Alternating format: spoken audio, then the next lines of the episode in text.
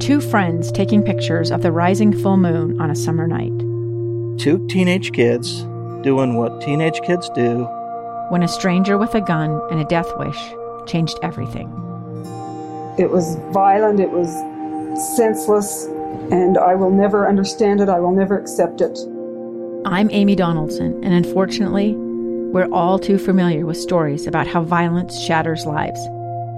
But what we rarely see is how they are rebuilt. In a new podcast, The Letter, we relive tragedy, but only so we can hear the rest of the story the struggle to reclaim lives, the realities of grief, and the possibilities of forgiveness. I believe in miracles. Sometimes I thought, there are no miracles. Yeah, there are, and this is a big one. Follow the letter at theletterpodcast.com or wherever you get your podcasts. Inside Sources. Inside Sources on KSL News Radio. You heard us talk a little earlier. We talked with Mark Berger, actually, from the Uinta Basin, about the fact that Utah has received $9.7 million for air quality projects right here in our state. And it's uh, specifically for what is designated as the Salt Lake City or the Salt Lake area, which, uh, by the definition here, the DEQ in the state will be working with Davis County Health Department, Salt Lake City Health Department, and the Weber Morgan Health Department, and then a certain allocation of five million of that nine point seven million dollars will go to the Uinta Basin. And it was interesting to get Mark Berger's take on this, but I also thought of UCAIR. I've had the opportunity to talk with individuals from UCAIR in several different uh, venues, as it, it were, radio, television, everything else. And I thought of uh, Tom Carter and hoped that he could join us, the executive director of UCAIR. Tom, welcome. Thanks for joining us. Absolutely, Doug. Thanks for having me on. Let's get your, first of all, your gut reaction. Uh, these grants are not uncommon. This is not unprecedented, but it's pretty cool that we got $9.7 million. In your opinion, has the EPA targeted this in the right direction to be Uinta Basin based and also the Salt Lake area based? Absolutely. I think this is really great work and really great news coming out of the EPA specifically for these two areas. The basin has a unique air quality problem. You know, we talk a lot about here in the Wasatch Front about wintertime PM and inversions. But in the basin, it's wintertime ozone, which is unbelievably unique and it's difficult and hard to do. And so this $5 million that they're going to be using down there on natural gas engine projects is really good, a good use of federal funds, and exciting to really help take a bite out of what's going on down there. Then up here, with a vehicle repair and replace program to help people who are getting who are failing their emissions into cleaner cars and it's means, means tested. So there are those that can get up to $5,500 towards replacing an older failing vehicle into a new, cleaner vehicle will really help us with our problem, specifically up here where almost 50% of our problem come from mobile sources.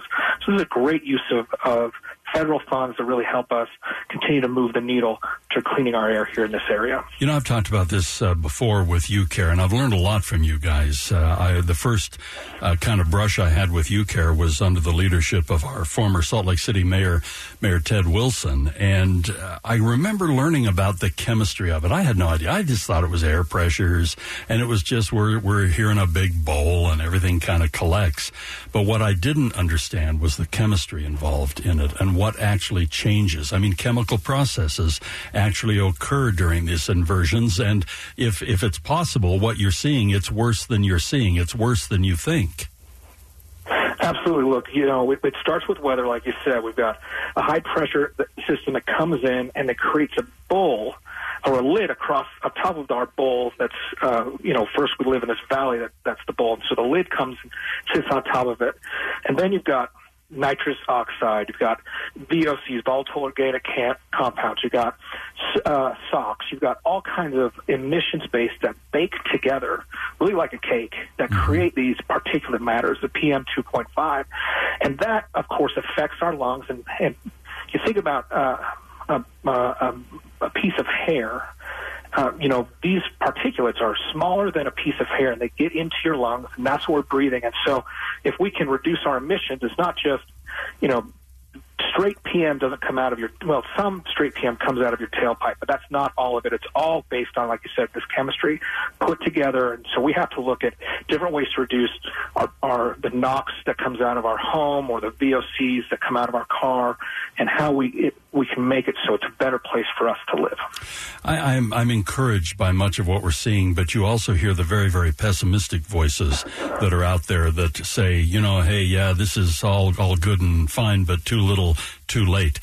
And especially when we look at climate change and everything, are we on those very very precarious grounds that some uh, portray, or can we still basically redeem ourselves? You know, there's an old phrase, when's the best time to plant a tree? And the answer is 20 years ago. Right. But when's the next best time to plant a tree? And that's today. So I'm never pessimistic because I see new people joining the cause every single day. And we see this, the, you know, just earlier this week, the EPA sent out to public notice that Utah, all three of our, our non-attainment areas in the Wasatch Front have had three years of clean data. And so they're looking to designate us in a maintenance zone instead of serious non-attainment, which means our air is getting better. Getting cleaner. It's not clean, it's getting cleaner. And that's due to a lot of hard work by the state, by business, and by individuals making good choices. Do we still have a big problem? Absolutely. But that's um, but we're making headway because people are uh, figuratively planting trees every single day and doing things every single day. They're not they're not idling their car. They're making that choice. They're keeping their homes cooler in the summer, warmer in the winter. They're buying new water heaters that are cleaner. So I'm optimistic, and we see that here, at least in kind of the Wasatch Front, things are improving, Mm-hmm. um, and that's why it's good to be uh, working on this issue right now because there's so much momentum and pe- so many more people working towards broader based solutions. Tom, I thank you. I think the people at UCAIR, thank you for joining us on the program. Even this old dog on this end is learning some tricks thanks to you guys and, and many others. And we can make a difference. Tom Carter with us, Executive Director of UCAIR. Let's take a break. We've got much more coming up, including a look at what teachers really ought to be making and what kind of environment they should be working in. We're going to talk with Envision Utah coming up next on Inside Sources.